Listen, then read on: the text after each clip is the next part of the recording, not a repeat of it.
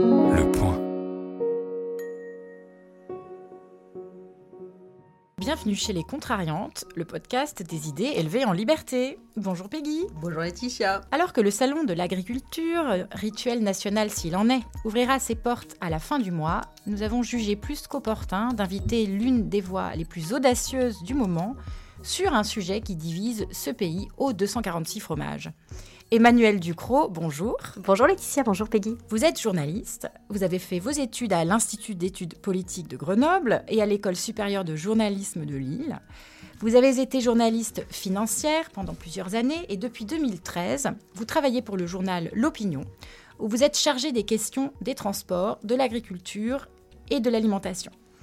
Vos prises de position sur ces sujets, et notamment l'agriculture, vous attirent régulièrement les foudres des écologistes et même de certains organes de presse.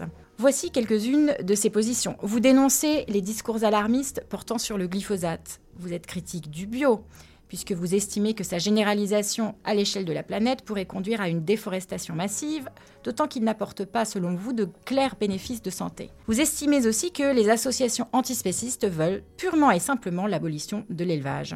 Mais même si vous étayez toujours vos dires par des études scientifiques, cela ne passe pas. Nous tenterons d'ailleurs de comprendre ensemble pourquoi. Vous voilà donc une parfaite contrariante, d'autant que notre émission n'est pas éloignée des préoccupations agricoles, puisque notre logo représente deux poules élevées en liberté. Je laisse Peggy lancer nos questions. Alors Emmanuel Ducrot, vous êtes euh, petite fille d'agriculteur. Est-ce que cela a eu une, influence sur, votre intérêt pour le sujet et les points de vue que vous défendez?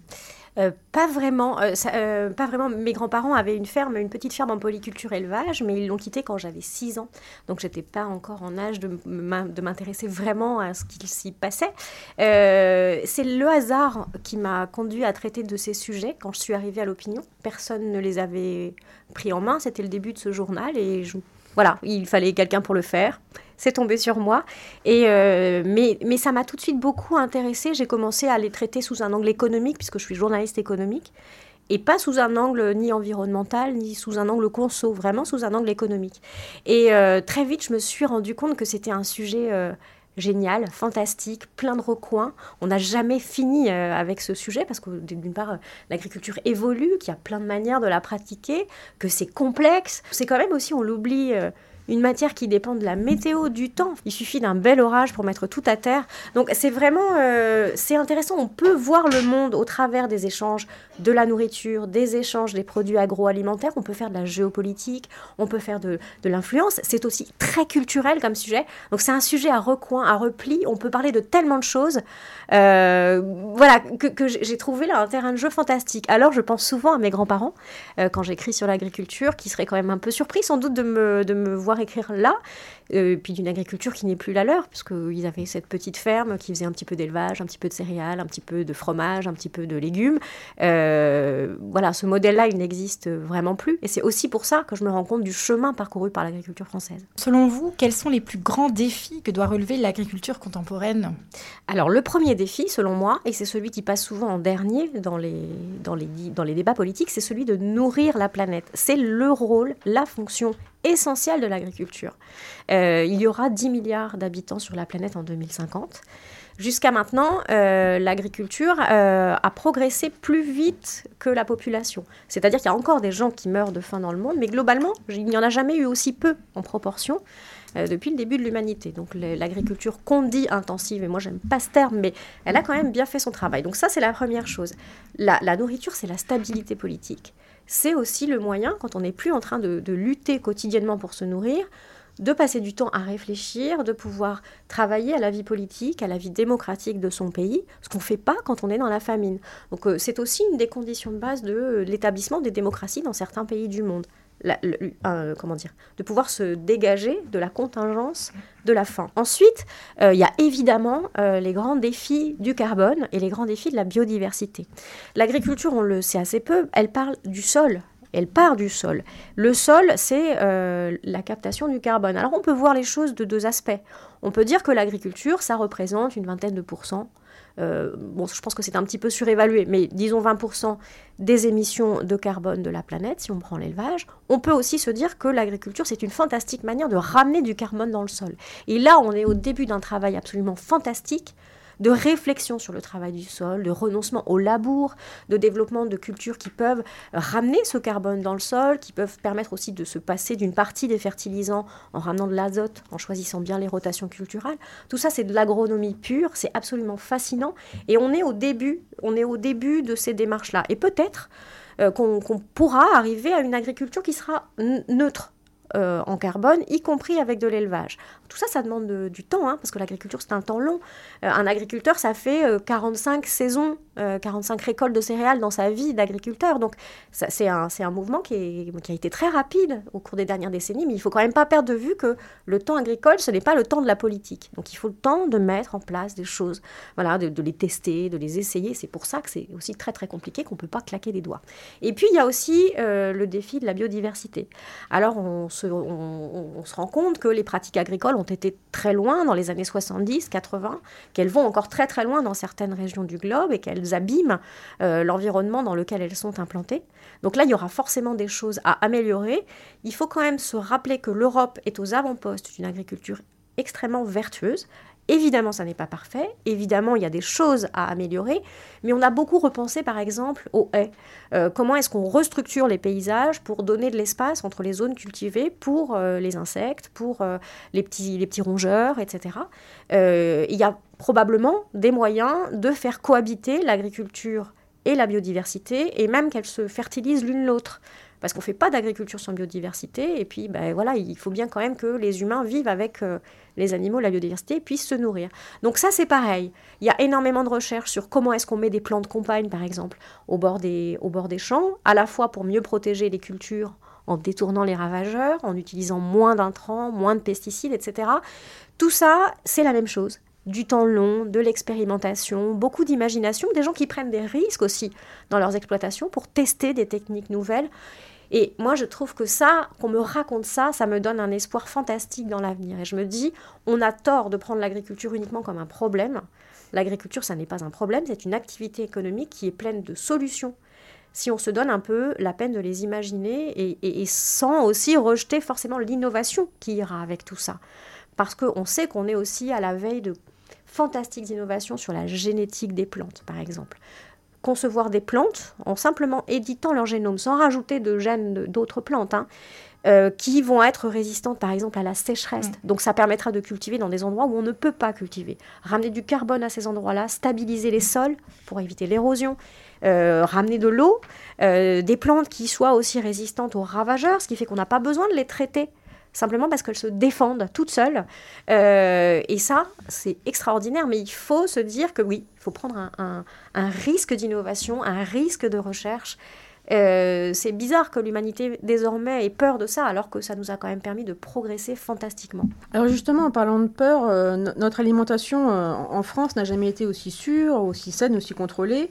Et, en fait, on a quand même l'impression que, de plus en plus de gens, justement, ont peur de ce qu'ils mettent dans leur assiette. On, voit ça, par exemple, avec les plébiscites et des applications du type Yuka, donc qui permet de, scanner les, produits alimentaires et cosmétiques pour obtenir des, informations sur euh, l'impact d'un produit sur la santé, ou encore les, les, scores INIT, qui permet aux consommateurs de choisir les produits alimentaires qui correspondent le mieux à ses préférences. Comment est-ce que vous expliquez ce paradoxe?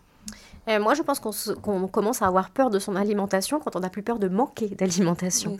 Euh, quand vous avez votre assiette bien remplie, vous pouvez vous poser la question de la subtilité de ce qu'il y a dans votre assiette. On a en France probablement un des choix alimentaires les plus vastes de la planète. Euh, une des... Parce que quand vous allez dans votre supermarché, les rayons sont pleins. Vous avez absolument toutes les subtilités qui peuvent répondre à vos envies précises de consommation. Vous avez aussi le choix du canal de distribution. Parce que vous pouvez aller au supermarché, vous pouvez aller euh, dans les boutiques de votre quartier, chez votre boucher, votre fromager, vous pouvez faire appel au circuit court, vous pouvez faire appel aux AMAP, vous pouvez faire de la commande directe où que vous soyez en France. Vous pouvez aussi maintenant avoir accès à des nouveaux modes de commerce. Euh, ben, le e-commerce s'intéresse aussi à l'agroalimentaire alimentaire. Voilà, on n'a jamais été aussi, euh, comment dire, euh, débordé par le choix alimentaire. Mm. Et je pense que ça crée des angoisses, ce choix alimentaire. Quand vous mangez des pommes de terre tous les jours, finalement, votre, votre angoisse, elle est surtout de, bah, peut-être de manquer de variété ou de manquer d'alimentation tout court. Ça, c'est le premier élément. C'est un, peu quand même un débat d'enfants gâtés. Il y a quand même mm. plein de pays dans le monde où on n'a pas ce débat. Et même en Europe, où, bah, je ne sais pas, quand euh, vous, Laetitia, vous avez vécu en Grande-Bretagne, vous savez que euh, le choix alimentaire en Grande-Bretagne est de moins bonne qualité et probablement beaucoup moins étendu et peut-être beaucoup plus transformé. C'est vrai. Voilà, donc parfois ça fait du bien de sortir un petit peu de chez soi. Et la France, honnêtement, c'est un paradis alimentaire. Euh, on note que quand même, il n'y a jamais eu aussi peu d'intoxication alimentaire, etc. Et que même le nombre de cancers liés à l'alimentation n'a jamais et, n'est pas très élevé. Il est élevé parce que les gens vieillissent et vivent plus longtemps. Donc euh, voilà, c'est bon. Ce, débat-là, il, mériterait d'être probablement plus creusé, mais voilà, on, est globalement dans une société d'abondance et de choix. Donc ça, c'est la première chose. La deuxième, c'est que le lien avec notre alimentation s'est perdu. Euh, la population française s'est beaucoup urbanisée elle n'a plus euh, accès euh, au cycle des saisons, de la production. Elle ne sait plus comment on fait son alimentation. Euh, vous parliez tout à l'heure de mes grands-parents agriculteurs. Je fais partie des dernières générations qui ont passé leurs vacances de petite enfance à la ferme, qui savent qu'il y a des saisons pour les choses, qui savent que bah voilà, des années on récolte, des années on récolte pas, que pour faire du blé il faut faire ça, pour faire que les œufs bah c'est pas tous les jours, que le fromage ça prend du temps. Vous voyez, ce lien-là avec l'alimentation, il y a une partie de la France qui est trop jeune et qui n'a plus d'attache à la campagne pour l'avoir encore. Et puis, il y a aussi quand même euh, probablement euh, le fait que le secteur a, fait ce qu'on lui a demandé de faire. C'est-à-dire, euh, la fin des années 60, on a demandé aux agriculteurs de nourrir la France en abondance, en qualité, et ils l'ont fait. Et ils l'ont fait tellement bien qu'ils n'ont pas vu venir le retour de bâton, c'est-à-dire la défiance sur les questions environnementales, sur la composition des produits, sur la manière dont ils produisaient. Et ils n'étaient pas prêts du tout à réagir à ça. Et se sont développés comme ça toute une forme de mythologie sur l'alimentation qui empoisonne, ce qui est quand même vraiment un procès très très injuste. Euh, et donc maintenant, il faut travailler à rebours, c'est-à-dire recommencer à nouer les liens. Alors ça passe par beaucoup de choses, hein. ça passe par les fermes ouvertes, ça passe par les circuits courts, c'est un bon vecteur les circuits courts. Quand vous discutez avec la personne qui a produit votre alimentation, votre regard change sur l'alimentation mm. parce que vous avez conscience de ces contraintes et que les choses ne sont pas euh, si simples qu'elles en ont l'air depuis notre euh, balcon où on a deux plants de tomates. Enfin, c'est un peu plus compliqué que ça. La même chose pour les entreprises agroalimentaires. Elles se sont coupées, elles sont pas très ouvertes. Alors il faut qu'elles fassent aussi ce mouvement d'ouverture de leurs portes. Souvent, l'agroalimentaire, c'est quand même des très grandes cuisines. Euh, voilà, alors la massification, ça fait peur. Euh, c'est pas pour autant que c'est mauvais. Alors après, il y a eu aussi beaucoup euh, d'épuration des recettes ces dernières années. Hein. On a enlevé beaucoup de choses qui étaient quand même pas terribles. Enfin, je veux dire, euh, ce mouvement, il, se perpétue. Effectivement, il y a eu des abus, il y a eu des excès. Effectivement, on sait que la nourriture, quand on contrôle pas exactement ce qu'on met dedans, ben, on, voilà, on maîtrise pas les quantités de sucre, de sel, de gras, parce qu'on les voit pas. Elles sont dans les recettes, dans les préparations.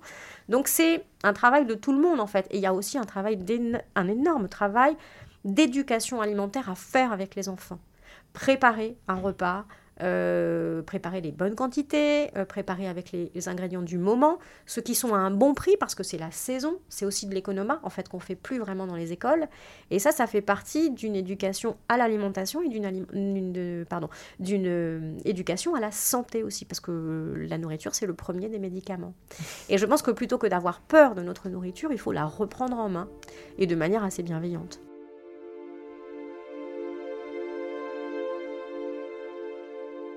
Alors que pensez-vous du mouvement écologiste actuel qui, comme le détaille notamment l'essayiste Fergan Aziari, que nous avons reçu ici il y a peu, semble davantage parler à des urbains riches pour qui la nature se résume à peu de choses près aux tomates cerises qu'ils font pousser sur leur balcon?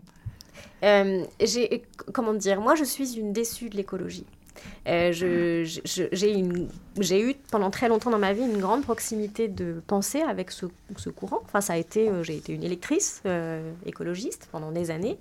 Et en fait, l'écologie m'a perdue par son acharnement à lutter contre le nucléaire, par son acharnement à refuser les nouvelles technologies agricoles. Et je pense que commencer à écrire sur l'agriculture a été la fin de la rupture pour mhm. moi avec les idées écologistes. Parce que je me suis rendu compte que finalement, ce qui comptait, c'était la planète, et ça c'est important, mais que cette planète est peuplée d'humains. Et pour moi, l'écologie est souvent euh, dénuée d'humanisme. Et quand on ne se préoccupe pas de savoir quel, quel est l'impact de nos choix à nous, occidentaux bien nourris sur le reste de la planète, quand on ne se préoccupe pas de savoir quelles sont les conséquences de notre repli alimentaire et de dire on va faire juste du bio en circuit court pour nous, qu'est-ce qu'il advient par exemple du tout le bassin méditerranéen qui dépend des céréales françaises? Ben, En fait, on s'en préoccupe pas. C'est un problème parce qu'on laisse basculer dans un chaos politique, dans des émeutes de la faim, dans des migrations, des parties du globe si on n'accepte pas de jouer notre rôle nourricière. La terre, c'est très injuste. Hein. Elle n'est pas répartie, euh, la terre agricole, j'entends, elle n'est pas répartie sur la planète de manière très équitable. parce qu'il y a un climat, parce qu'il y a un contexte, on dit pédoclimatique, qui fait que certaines terres, certaines zones géographiques sont plus bénies que d'autres pour l'agriculture. C'est injuste, c'est comme ça, le monde est injuste. Et donc, je pense que quand on est un pays comme la France, qu'on a cette capacité à produire plus que nos besoins dans des bonnes conditions euh, sanitaires, on a, un, on a une responsabilité vis-à-vis de la planète. Euh, et ça, c'est de l'humanisme, tout simplement. Il y a des gens qui appellent ça du productivisme. Moi, j'appelle ça de l'humanisme. Et je trouve que dans la réflexion écologiste, on ne se préoccupe absolument plus de cette question-là. Euh, pouvoir vivre à l'endroit où on est né en étant nourri correctement, c'est un droit humain. Et puis, c'est aussi euh, se rendre compte que nous, on produit dans des manières, de manière beaucoup plus décente que dans beaucoup de régions du monde. Si je prends par exemple le débat qui a eu lieu sur les betteraves, le sucre, les néonicotinoïdes. On a entendu ici des leaders écologistes dire c'est pas grave, on fera plus de sucre. On veut plus utiliser de néonicotinoïdes en enrobage de semences parce que c'est peut-être pas très bon pour les abeilles. On fera plus de sucre. Mais qu'est-ce qui se passe si on fait plus de sucre chez nous où on peut faire du sucre dans des bonnes conditions? Ben, on importe du sucre d'Amérique du Sud issu de la déforestation. Est-ce que ça, c'est une idée écologiste, écologique Je ne crois pas. Faire traverser à une production pas terrible environnementalement et mm. même carrément dégueulasse, pardon pour l'expression, lui faire traverser la planète dans des vraquiers, pour moi, c'est anti-écologique. Donc je pense qu'il faut toujours tirer les idées les bonnes idées sur le papier jusqu'à jusqu'à la fin de la pelote. Et je reproche à l'écologie aujourd'hui d'avoir des espèces de coups comme ça, hein, des espèces d'illumination, mais de ne jamais se préoccuper de ce que ça a comme conséquence. Par exemple, c'est comme quand on parle de la gestion de la forêt. Il faut pas couper les arbres, sauf que bah, par endroit, on est obligé de couper les arbres qui sont contaminés avec des ravageurs, et puis ça mm. ravage toute la forêt. Et voilà. Et, mais le principe veut qu'on ne les coupe pas. Enfin voilà, ce sont des, ce sont des décisions de court terme qui ne sont pas des décisions tournées vers la préservation de l'environnement et de la biodiversité. Voilà, et c'est souvent très contre-intuitif, il hein. faut aller contre soi-même. Mm. Mais je, pense que c'est un exercice qui mérite d'être fait par honnêteté et puis par souci d'efficacité. Voilà, on est en plein dans, l'inaboutisme. Tout à fait. C'est un concept que nous avons inventé euh, avec Peggy. Il n'avait pas dire le conseil du fil, mais c'est un non, mais C'est-à-dire le, fait d'avoir des, des, des, idées, de ne pas en tirer toutes les conclusions. Mm. Euh, et donc, pas aller jusqu'au bout des de... L'inaboutisme, voilà. Non à l'inaboutisme agricole. Et dans, dans, le discours, dans, enfin, dans la rhétorique écologiste, on entend souvent euh, parler d'agriculture euh, vivrière, notamment Sandrine Rousseau en a parlé, on en a parlé récemment. Est-ce que vous pouvez la, la, définir et nous expliquer pourquoi est-ce qu'elle est selon vous un non-sens? L'agriculture vivrière, ça consiste à dire que vous cultivez ce dont vous avez besoin pour vivre, vous et votre famille. Ce qui veut dire qu'aujourd'hui, c'est possible pour qui en France? Euh, euh, voilà, le, territoire rural en France, c'est 80% du territoire. 30% de la population française habite en ruralité, ce qui ne veut pas dire qu'elle a les moyens de produire sa nourriture. Ni qu'elle en a envie. Ni qu'elle en a envie. Et puis, c'est, enfin, voilà, puis c'est quand même. On, l'agriculture, c'est un métier, c'est pas un hobby. Enfin, je veux dire, euh, c'est, une vraie activité. la France compte aujourd'hui entre. allez, si on est très, très, très, très audacieux dans les estimations, 2% d'agriculteurs. Voilà. C'est-à-dire que notre production, elle repose sur 2% de nos concitoyens. L'agriculture vivrière, ça veut dire qu'il va falloir qu'on s'y mette là. Donc je ne sais pas quelle est la taille de votre balcon. Moi j'ai deux balconnières hein, avec des tomates que je ne sais même pas faire pousser. Donc j'ai beaucoup de respect pour les gens qui le font pour moi. L'agriculture vivrière, c'est ça. Donc ça veut dire que vous consacrez votre temps, votre force de travail, votre patrimoine, votre jardin à produire votre nourriture. Autant vous dire que c'est une forme d'organisation totalement inefficace parce que vous pouvez peut-être produire des légumes, mais les céréales, euh, ça reste quand même une grande culture. Donc je ne sais pas mm. qui va faire des céréales sur 4 mètres carrés pour faire son pain. Je veux dire, c'est absurde. On va pas élever chacun notre vache, notre cochon et notre poule pour avoir des œufs. Enfin, je veux dire, c'est une idée archaïque qui fonctionnait peut-être quand il y avait 90% de la population qui était euh, agricole, qui mm. pouvait produire un petit peu de surplus pour les 10% de la population qui n'étaient pas des populations qui, qui avaient une agriculture vivrière on voit bien que euh, ben, c'est plus possible. Et d'ailleurs, quand ça l'est, ça ne fonctionne pas non plus. Enfin, je veux dire, c'est une agriculture de misère, l'agriculture vivrière. C'est une agriculture dans laquelle vous êtes dépendant du moindre coup de météo. C'est-à-dire que si votre récolte est détruite, bah, tant pis pour vous. Mmh. Voilà, bah, vous, elle est vivrière, sauf quand elle ne vous fait pas vivre. Donc, c'est pas rationnel. Alors je sais que ça, c'est rassurant parce que c'est petit, parce que c'est mignon, parce que c'est Martine à la ferme, si vous voulez. Euh, l'agriculture, mm. euh, on fait le lait, les œufs. Dans Martine, on fait tout. Hein, dans mm. Martine à la ferme, c'est assez fantastique. Mais qu'est-ce qu'on offre comme vie aux, citoyens quand on leur dit ça? parce que s'occuper d'un jardin, ça prend énormément de temps. S'occuper d'animaux, c'est une carrière. Mmh. S'occuper d'un champ, c'est un travail à temps complet. Ça veut dire que les gens ne font plus rien d'autre? Moi, je suis quand même toujours assez sceptique par, euh, par les gens qui, devant les gens qui ont cette espèce d'idée romantique du travail de la terre. Euh, souvent, en plus, ça s'accompagne de l'idée que la mécanisation, c'est pas, c'est pas mm. bien, que le progrès, c'est pas génial, que si on peut faire sans intrants, c'est mieux, qu'on peut faire ben, sans traitement des plantes, c'est mieux. Ça veut dire que quand même, euh, on y passe des journées entières. Et le soir, on, se raconte des histoires autour du feu parce qu'évidemment, ça recrée une société villageoise et paysanne. Enfin, voilà, ça, c'est quand même un fantasme absolu. Mais c'est sérieusement ce qu'elle préconise? Bah, Écoutez, moi, je, Parce qu'en en fait, il y a une contradiction évidente qui est que c'est très antiféministe. Mais évidemment, si vous faites ça, euh, bah, euh, les, femmes retournent à, la maison et, pour le travail domestique. Mais je suis très contente que vous pointiez du doigt cette idée-là, parce que l'agriculture vivrière, notamment en Afrique, elle est tenue par les femmes ce sont les femmes qui ont la charge de nourrir la famille. Et, c'est extrêmement bien documenté. Donc si on veut asservir la femme à quelque chose qui, est en plus de sa famille, c'est-à-dire le poids de, la survie mm. économique d'un foyer, c'est exactement ce qu'il faut faire. Et euh, sortir les femmes de cette dépendance-là, je veux dire, ça a été une des grandes conquêtes de la société occidentale. Alors, je ne dis pas que le combat est terminé pour les femmes. Mm. Je dis juste que euh, le fait qu'elles puissent notamment ne plus être simplement des conjointes d'agricultrices, mais aller avoir des carrières à l'extérieur, c'est une conquête pour elles, parce que c'est une conquête de l'autonomie financière. Et puis, c'est quand même une conquête intellectuelle de pouvoir exister par soi-même. Donc, euh, oui, effectivement, pour moi, il y a un paradoxe énorme. C'est encore un de ces inaboutismes que vous avez euh, évoqué tout à l'heure. Merci d'utiliser notre concept. Euh, alors, pourquoi, à votre avis, les opinions sur l'agriculture et l'alimentation se superposent-elles de façon assez prévisible à des clivages idéologiques? La grande grille de lecture du marxisme existe toujours sur ces questions agricoles et agroalimentaires. Euh, la terre, c'est aussi du capital, c'est aussi des gens qui détiennent la terre, c'est aussi euh, des fermes qui ont grandi.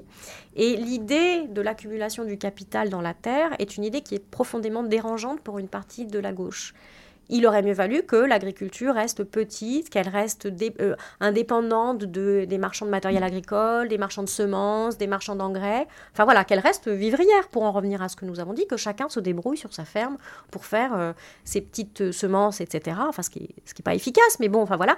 Et il y a aussi beaucoup de gens qui se sont dit qu'en mettant un coin dans le système via la nourriture et via l'agriculture, on pouvait faire tomber tout le système capitaliste. Parce que comme on a libéré euh, les énergies intellectuelles et les forces de travail de la terre. Les gens sont allés euh, dans les usines, dans les villes, ils se sont urbanisés, ils se sont ils ont aussi, euh, il y a eu des prises d'indépendance intellectuelle. Hein. quand on n'est plus attaché simplement au souci de se nourrir et de faire fructifier sa terre, on peut consacrer du temps à autre chose.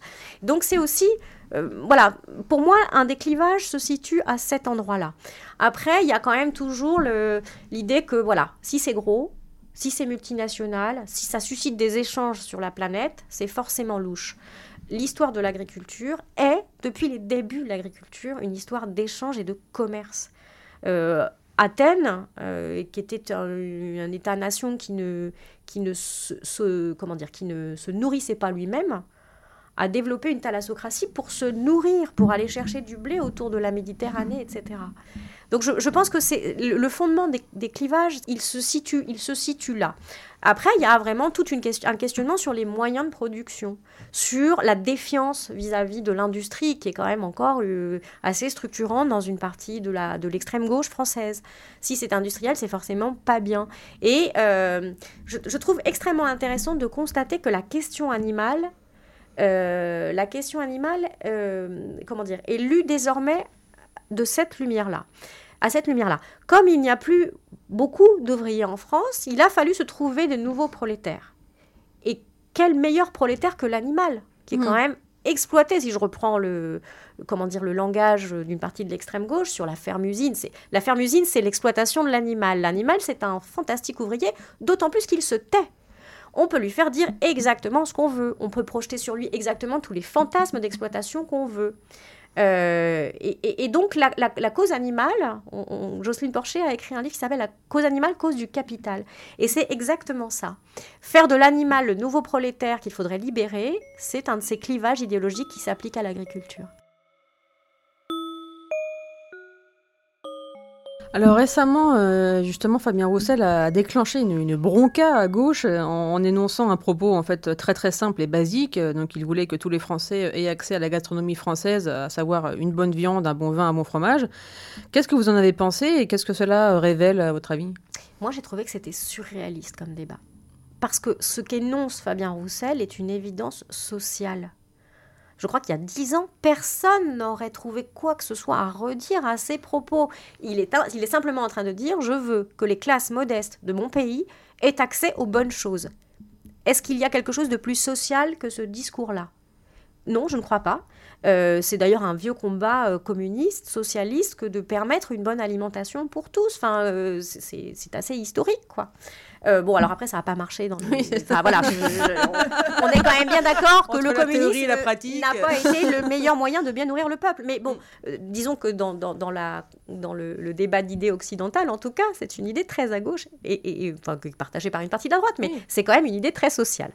Je trouve ça incroyable ce que ça a révélé et cristallisé dans notre débat public. C'est-à-dire que Fabien Roussel, communiste militant, communiste euh, assumé, enfin je veux dire son, programme politique est totalement communiste, il n'est pas, c'est pas un afro-libéral, hein, euh, se retrouve accusé d'être d'extrême droite parce qu'on a détaché tous les morceaux de sa phrase. il dit de la viande. Alors là, vous avez une partie des gens qui disent la viande. Ah, mais non, alors c'est affreux pour le climat. D'accord.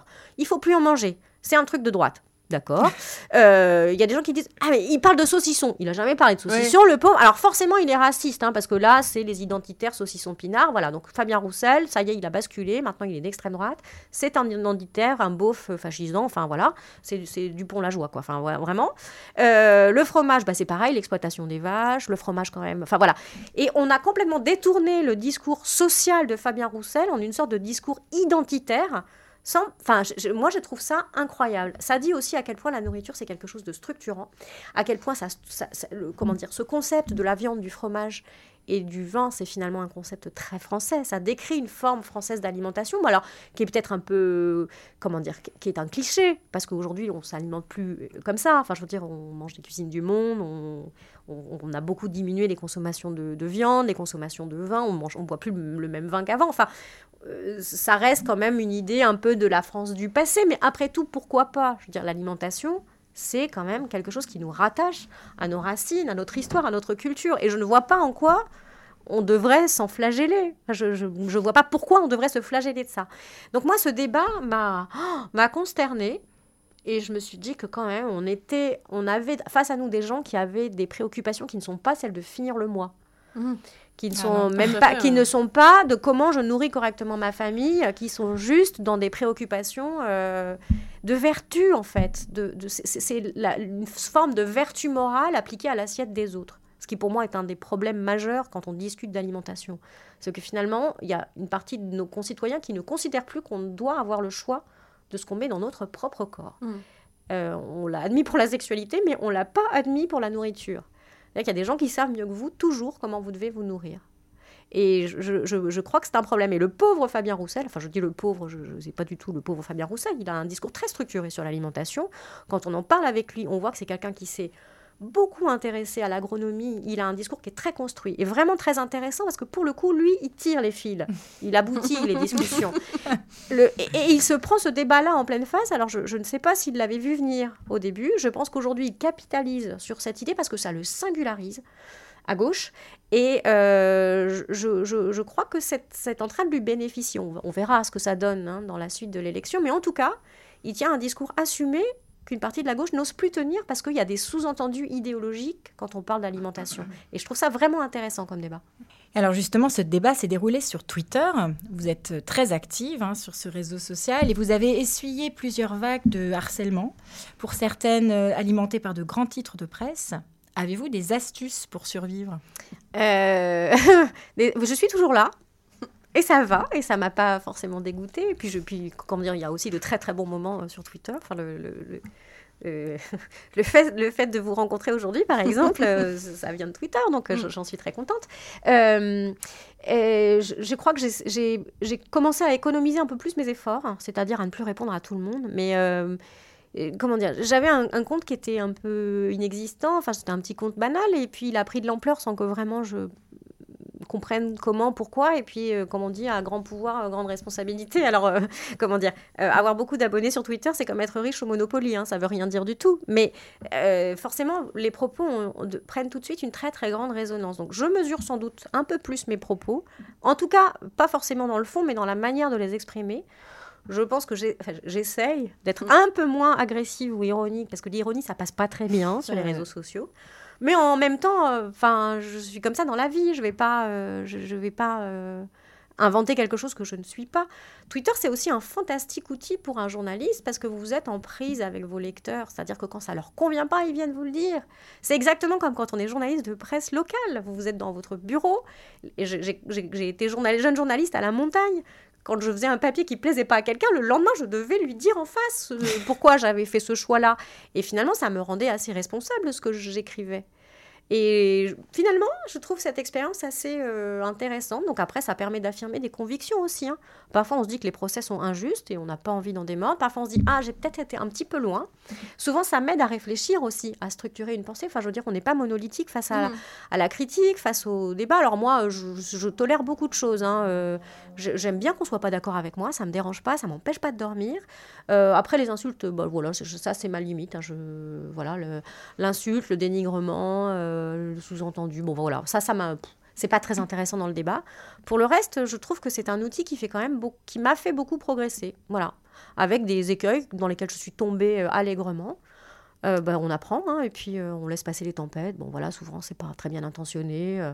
souvent on se rend compte que malgré soi on en déclenche aussi. et souvent on est un peu désolé.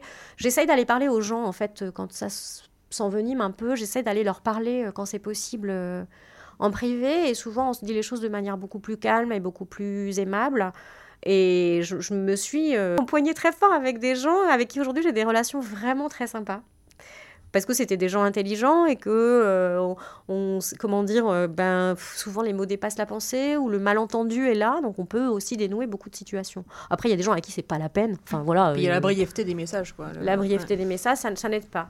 Mais je trouve que c'est cet outil qui est un outil extrêmement puissant et dangereux est aussi un super outil. Donc en fait on est quand même à l'enfance de de l'usage des réseaux sociaux nous, on est en plus des adultes, on a été projetés, on n'est pas natifs du réseau social, on a été plongé là-dedans comme euh, avec cet outil qui s'est développé de manière euh, énorme. Et je pense qu'il va falloir qu'on apprenne aux enfants à s'en servir de manière plus intelligente que ce que j'ai pu faire moi à certains moments. Enfin, voilà, on apprend. Alors au prochain salon de l'agriculture, donc qui ouvre le 26 février, vous vous projetez de vous entretenir avec les candidats à la présidentielle, donc au, sujet de l'agriculture. quelles sont vos principales attentes? Euh, alors ça, c'est un projet qu'on a monté avec euh, Olivier Babot du think mhm. tank euh, Sapiens, qui est un, think tank qui est tourné vers l'innovation, le progrès et, sans crainte. On, a un peu discuté de cette, idée parce qu'on trouvait que le débat manquait souvent de fond, que bah, nous on aime bien aller au fond des sujets et, que bah, voilà, les réseaux sociaux ça permet pas de le faire, les papiers ça permet de le faire, le travail dans l'opinion ça me permet d'avoir des papiers longs, de pouvoir aller donner un peu de voilà de, de profondeur, de de détails quoi, qui permettent de bien comprendre les situations. Et euh, on s'est aussi rendu compte que les candidats à la présidence souvent racontent des vraies grosses âneries sur l'agriculture. Alors je ne sais pas si c'est qu'ils sont pas très intéressés par le sujet, qu'ils n'ont pas tiré les fils jusqu'au bout, euh, qu'ils sont un peu victimes de leurs conseillers, ou que bah, ils sont aussi éloignés, comme la plupart de leurs concitoyens, du monde agricole. Enfin, je veux dire, euh, ça c'est démographique, on peut pas y faire, euh, on peut pas, on mm. peut pas, voilà, on peut pas, on peut pas lutter contre ça. Et puis comme ça n'a pas été un problème l'alimentation en France, comme on n'est pas dans un pays de disette, ce, ce sujet a été laissé de côté.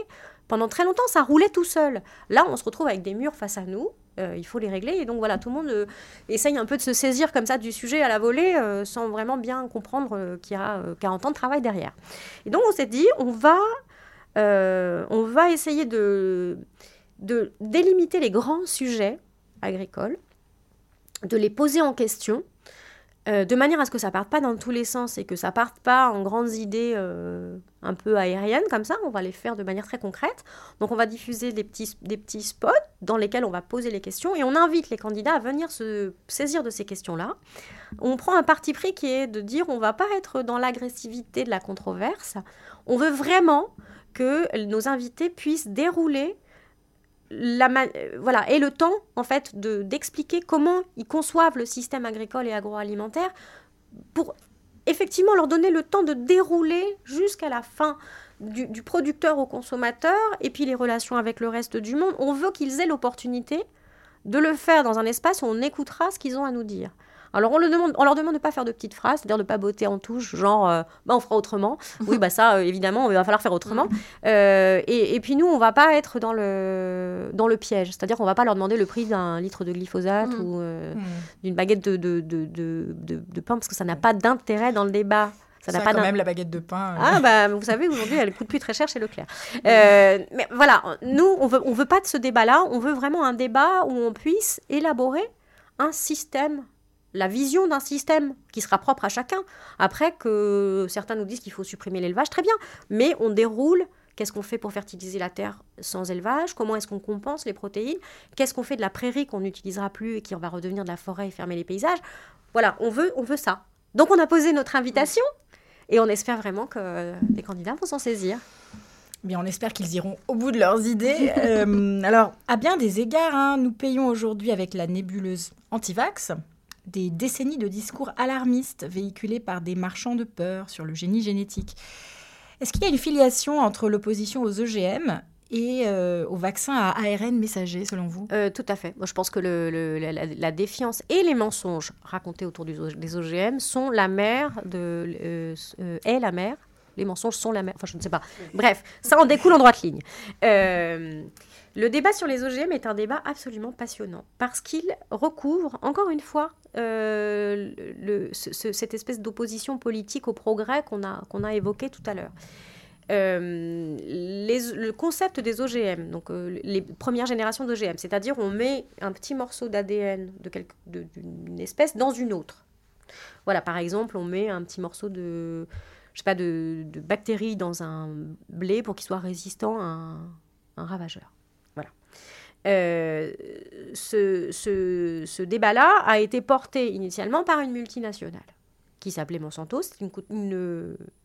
C'était des innovations extrêmement coûteuses euh, que seules de très très grandes entreprises pouvaient mener. Monsanto était une entreprise assez bête, qui a aujourd'hui été rachetée, mais elle était assez stupide et elle a eu une stratégie vraiment très très crétine de se dire je vais en profiter pour rendre euh, des plantes résistantes à un herbicide.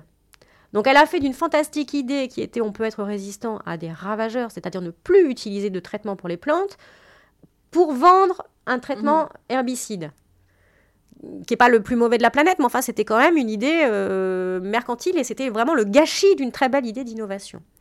Elle s'est mise à dos, euh, et je pense à raison à ce moment-là, euh, les associations environnementales qui, qui peut-être n'aurait pas eu la même réaction si on avait dit dès le début on va faire des OGM pour enrichir le blé en vitamines, comme on le fait en Asie du Sud-Est. Ce qui permet à des enfants de ne pas être aveugles et de ne pas mourir précocement, ce qui est quand même une très très bonne idée. Donc voilà, Monsanto a fait un choix débile et qui a plombé ce dossier pendant très longtemps. Après, il est arrivé le fait que Greenpeace, n'ayant plus de combat à mener contre les essais nucléaires, s'est cherché un nouveau euh, dérivé, un nouveau débouché, et que les OGM tombaient à point nommé. Donc cette belle idée totalement pervertie euh, s'est entourée d'une espèce de gang de mensonges euh, qui sont répétés ad libitum par les opposants. Les OGM sont stériles, ils ne le sont pas, ils euh, ne l'ont jamais été. Il y a eu un projet de laboratoire qui s'appelait Terminator qui visait à faire des semences stériles. Ce truc, pour des raisons évidentes de production, mm. n'a jamais été commercialisé. Commercialiser une semence stérile, ça, ça, ça, la rend très compliqué à, produire. Donc c'est idiot économiquement. Par exemple, ça. On a parlé de débordement dans le reste de la biodiversité. Ça fait maintenant 30 ans qu'on utilise des OGM dans certaines parties de la planète. Ça n'est jamais arrivé. On a parlé des OGM qui provoquent des cancers. Ça, c'était les fantastiques études de Gilles-Éric Serralini qui ont été quand même... Euh, un vrai fiasco de recherche qui continue à polluer le débat alors qu'on sait aujourd'hui qu'elles sont totalement invalidées et que bah, c'était n'importe quoi. Donc voilà, le débat, il est pollué par ça.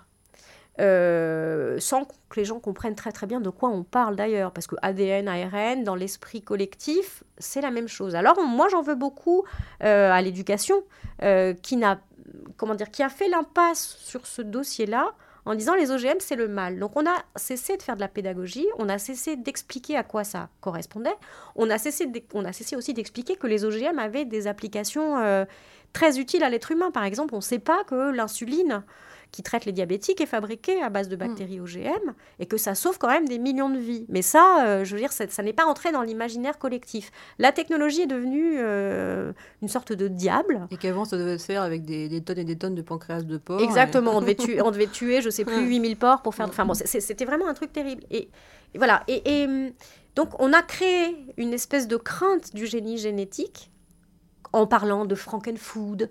Euh, enfin voilà, ça a été vraiment très orchestré. Euh, et, puis on continue à diffuser surtout des bobards. Donc moi, ça me met quand même hors de moi. Il y a un moment où il faut arrêter de raconter les mêmes conneries depuis 30 ans quand elles ont été euh, démenties des dizaines et des dizaines de fois par des centaines d'études. Il y a quand même peu de sujets qui sont aussi traités et évalués que les OGM dans le monde. On ne met pas des OGM sur le marché comme ça. Enfin, je veux dire, tout est extrêmement tracé, etc. Alors, il n'y en a pas en Europe. On n'en cultive pas en Europe. Ça, ça fait aussi partie des légendes. On cultive des OGM en Europe. C'est très très marginal. On en fait un tout petit peu en Espagne, un tout petit peu au Portugal. Mais il n'y a même plus de recherche. On a tué la recherche. Puisqu'on n'en voulait pas en Europe, tous nos scientifiques sont partis. On a tué euh, une industrie dans laquelle on avait pourtant une fantastique avance et on aurait probablement pu faire de cette géniale technologie des usages beaucoup plus humanistes. Voilà, mais on a tué le sujet. Et aujourd'hui, euh, c'est grave parce que ça crée de la méfiance sur le vaccin. Donc on voit à quel point euh, ça a coûté des vies. Et ça, ça crée aussi de la défiance sur les suites de l'agriculture. C'est-à-dire qu'on va commencer à parler de nouvelles technologies d'édition du génome des plantes. C'est-à-dire qu'on fait plus euh, de, l'OGM avec de la transgénèse. Donc on n'ajoute plus d'ADN, on fait de la cisgénèse. C'est-à-dire qu'on édite simplement le mmh. génome, ce que votre organisme et le mien fait en permanence. Mmh. Hein on s'édite, on mute, etc.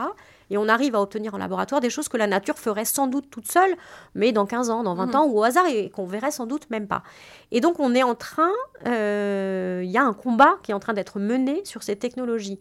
Si on s'en prive, on se privera.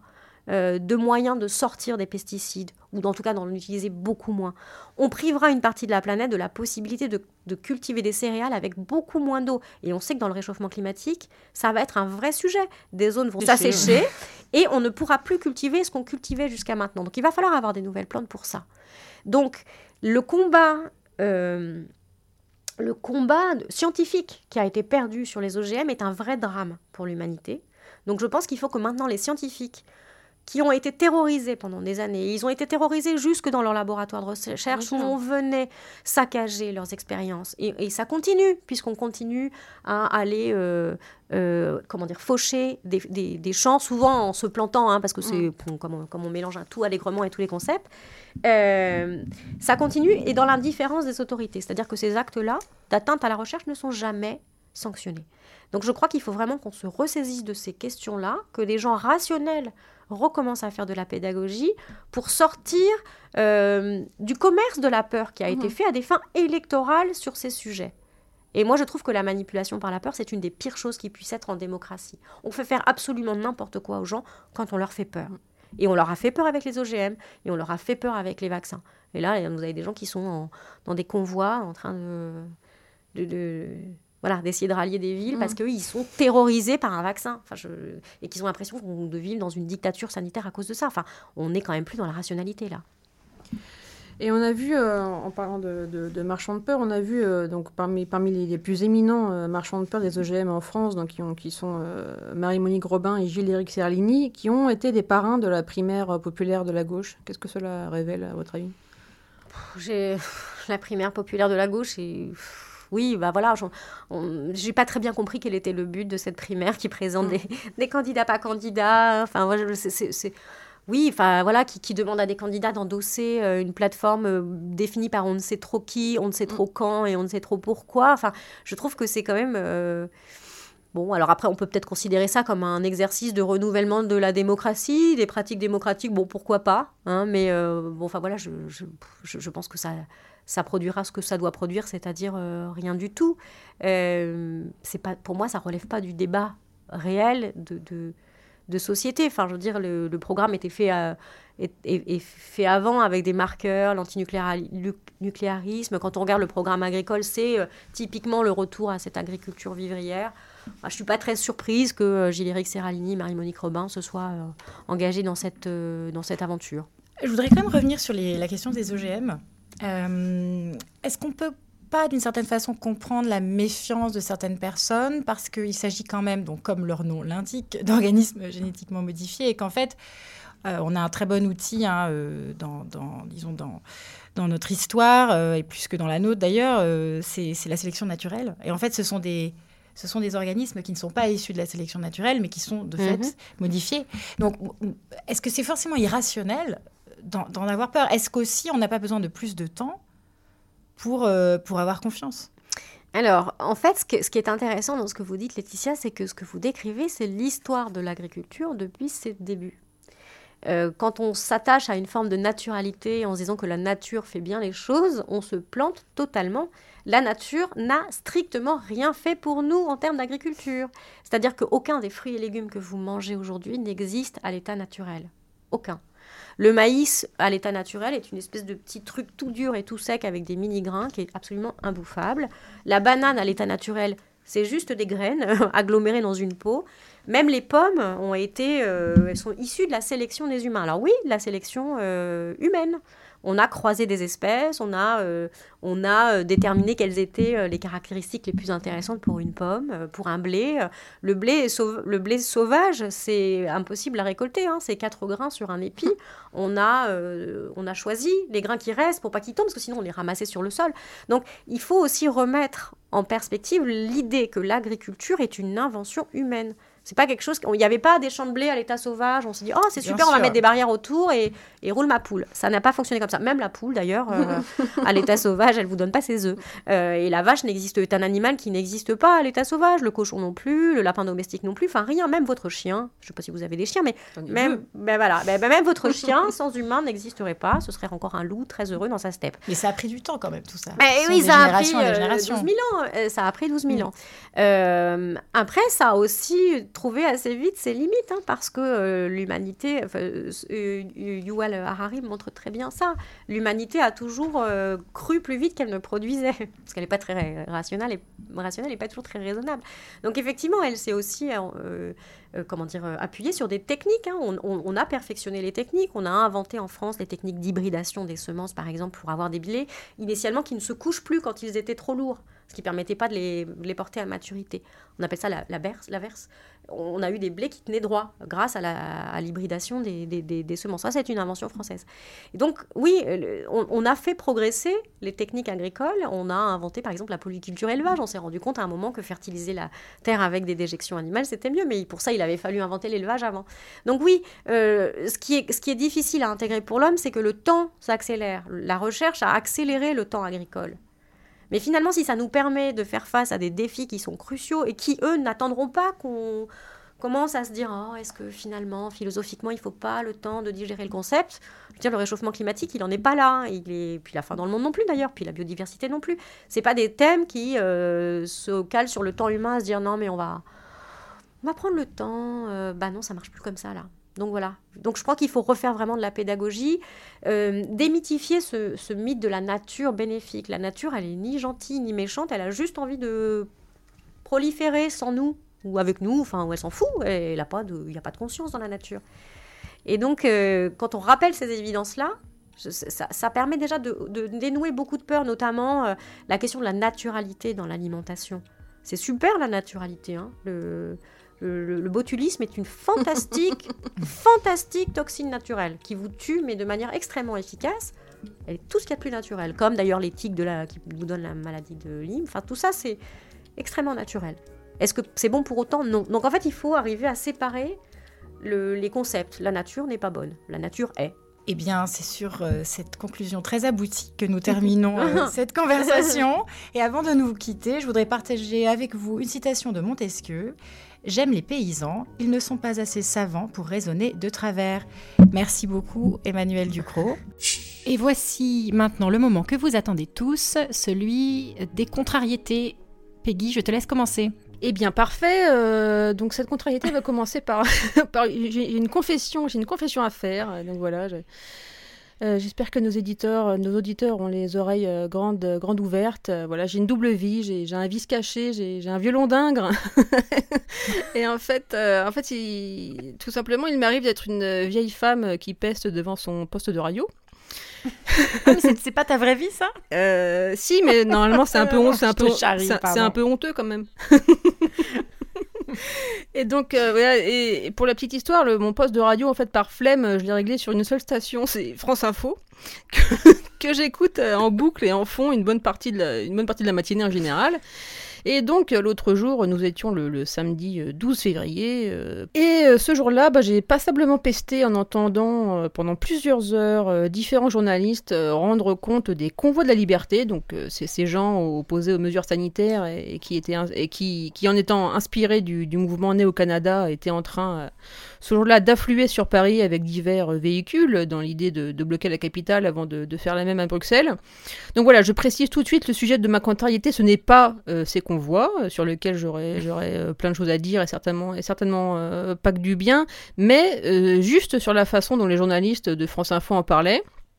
Donc à savoir, ils n'arrêtaient pas de dire les convois dits de la liberté ou alors les autoproclamés convois de la liberté. Et vraiment tout le temps, euh, systématiquement, avec cette tournure de, mise à distance. Euh, et dans les faits, en fait, c'était un peu euh, comme moi si j'entendais. alors attention les enfants, ils s'appellent les convois de la liberté, mais c'est pas vraiment la liberté qu'ils défendent. Et, ça aussi, c'est un argument parfaitement légitime. D'ailleurs, tu en as fait un, excellent édito. Euh, mais je trouve que dans, dans, dans, dans, le contexte de la pure information, euh, voilà, euh, qu'est-ce qui se passe aujourd'hui, point, j'ai vraiment eu du mal à comprendre cette, cette précaution oratoire parce que euh, pour me limiter euh, en à quelques exemples, euh, je crois que personne n'a jamais dit et ne dit jamais l'État dit islamique, la fête dite de l'humanité, la France dite insoumise, le rassemblement soi-disant national, les prétendus black blocs, les autoproclamés antifa ou alors la manif soi-disant pour tous. Et donc moi, voilà, dans, ces convois dits de, la liberté, il y avait, il y avait un concentré, euh, l'un des gros soucis que j'ai avec le journalisme en général, et, celui de service public en particulier, et que je suis sûre que, beaucoup de nos auditeurs euh, partagent cette perplexité, c'est qu'on n'est pas face à des gens qui, te donnent des informations, voilà, des faits, des, éléments, des, ingrédients de réalité que, ensuite, voilà, tu vas faire ta petite tambouille et, interpréter le monde à ta sauce, mais qui d'office en fait prêche et, et t'impose un récit. Et certes, euh, voilà, on va, va pas résoudre ce problème euh, aujourd'hui, mais, il est effectivement au cœur d'une défiance, et à mon sens très légitime, que, beaucoup de Français, euh, et, pour le coup même pas seulement en France, hein, le, souci est vraiment mondial. Donc voilà, un, problème que, beaucoup, de gens ont par rapport aux médias, et, qui font partie des institutions jugées les, moins fiables. Et, je pense qu'on peut continuer à se cacher derrière son, petit doigt, mais, ce problème de, fiabilité est, vraiment réel. Donc voilà, si j'avais un conseil euh, rapide à donner euh, à nos collègues journalistes, euh, ça serait en gros, voilà, arrêtez, d'être des prêtres, arrêtez d'être des clercs, cessez de, considérer votre public comme des ouailles, comme des enfants qu'il faut former, qu'il faut, je sais pas, suriner, suriner, mouchetonner et mettre pas des doigts dans la prise, mais voyez-les comme des, comme des adultes majeurs et, vaccinés. Donc j'espère que tu que tu apprécies l'astuce. majeur et vacciné, qu'on va la liberté. Hein on avait compris. voilà, des, des, des gens qui, qui, ne demandent finalement qu'à savoir euh, ce qui se passe dans le monde et c'est déjà, déjà beaucoup. Écoute, euh, j'adhère complètement à cette contrariété. Euh, je suis d'autant plus d'accord que. Toi aussi, tu pèses, toi aussi, tu es cette vieille femme devant la radio. un, petit peu, oui, je, je dois dire. Et j'écoute la même en plus. donc on doit pester en même temps sans le savoir. C'est ça qui est beau. Euh, et France Info se présente en plus comme une radio très objective. Oui, c'est ça. Elle a une rubrique qui s'appelle Vrai ou Fake. Euh, donc elle dissèque euh, la vérité, le mensonge euh, tout autour d'elle. Et puis toutes les semaines, elle fait venir un médiateur, donc son médiateur à, l'antenne, qui explique, qui répond au courrier des lecteurs. Pour leur expliquer à quel point Radio France fait très très bien son travail, enfin Radio France et France Info en particulier. donc oui, à force d'être un décodeur, on peut devenir décodé c'est euh, quand même la menace qui pèse sur les donneurs de leçons. Euh, alors, écoute, ça tombe bien parce que ma contrariété euh, n'est pas sans rapport avec la tienne, puisqu'elle a aussi un rapport avec le langage. Et, l'analyse que les médias peuvent en faire.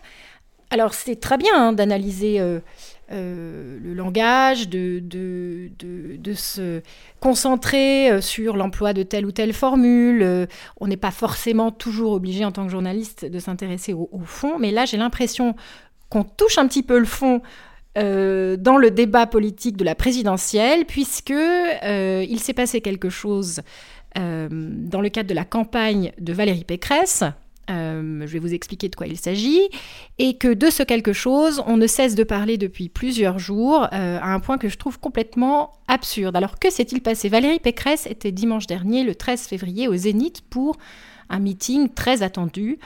Euh, elle a déçu, vraisemblablement, et surtout elle a choqué, puisqu'elle a dit, je cite, Dans dix ans, serons-nous encore la septième puissance du monde? Serons-nous encore une nation souveraine ou un auxiliaire des États-Unis, un comptoir de la Chine? Serons-nous une nation unie ou une nation éclatée? Face à ces questions vitales, pas de fatalité, ni au grand remplacement, ni au grand déclassement. Je vous appelle au sursaut. Fin de la citation. Alors évidemment, euh, on ne lui a pas reproché de parler de grand déclassement euh, ou de la Chine, mais de grand remplacement. Euh, qui, on le sait, est un concept euh, qui vient de l'extrême droite, que l'écrivain Renaud Camus a particulièrement popularisé, et qui a deux éléments. Euh, un premier élément qui est l'idée que nous serions en train de vivre un remplacement démographique par des populations issues majoritairement des pays maghrébins et plus généralement de la sphère musulmane.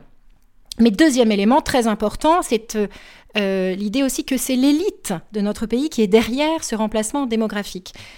Euh, et là, je suis d'accord pour dire que Valérie Pécresse n'aurait pas dû euh, employer ce terme de cette façon, c'est-à-dire en disant il n'y a pas de fatalité au grand remplacement, puisque là, en disant ça, elle valide l'idée que cette chose existe. Et, ce qui est assez gênant, c'est qu'en la validant, elle valide vraiment les deux aspects, à la fois la question démographique, qui n'est pas démontrée, euh, on peut parler d'un changement démographique, mais pas d'un remplacement. Et puis surtout la question complotiste. Ça, c'est quand même, à mon avis, ce qui fait vraiment très problème dans cette notion. Donc bien sûr, oui, c'est une maladresse. En revanche, en revanche, je ne comprends pas que euh, depuis une semaine, on ne parle que de ça, enfin presque une semaine. Euh, on se demande si elle aurait dû, comment elle aurait dû en parler. et alors ça dénote plusieurs choses. La première chose pour moi, c'est que cette campagne est vraiment vide. Si on avait vraiment des choses à discuter, si par exemple on discutait euh, vraiment des chiffres de l'immigration, de sa provenance, euh, euh, de l'intégration, de la façon dont l'intégration se passe, enfin des vraies questions qui intéressent tout le monde, le niveau du débat serait bien plus élevé. Ça, c'est la première chose. Et la deuxième chose, c'est que bien sûr, il y a une tactique médiatique, mais aussi politique, euh, qui sont, consistent à clouer au pilori euh, des gens pour avoir euh, utilisé la mauvaise expression. Et donc, on est dans cette quête de pureté morale. Et ça rejoint un petit peu la remarque hein, que tu faisais, toi, sur, sur, sur France Info.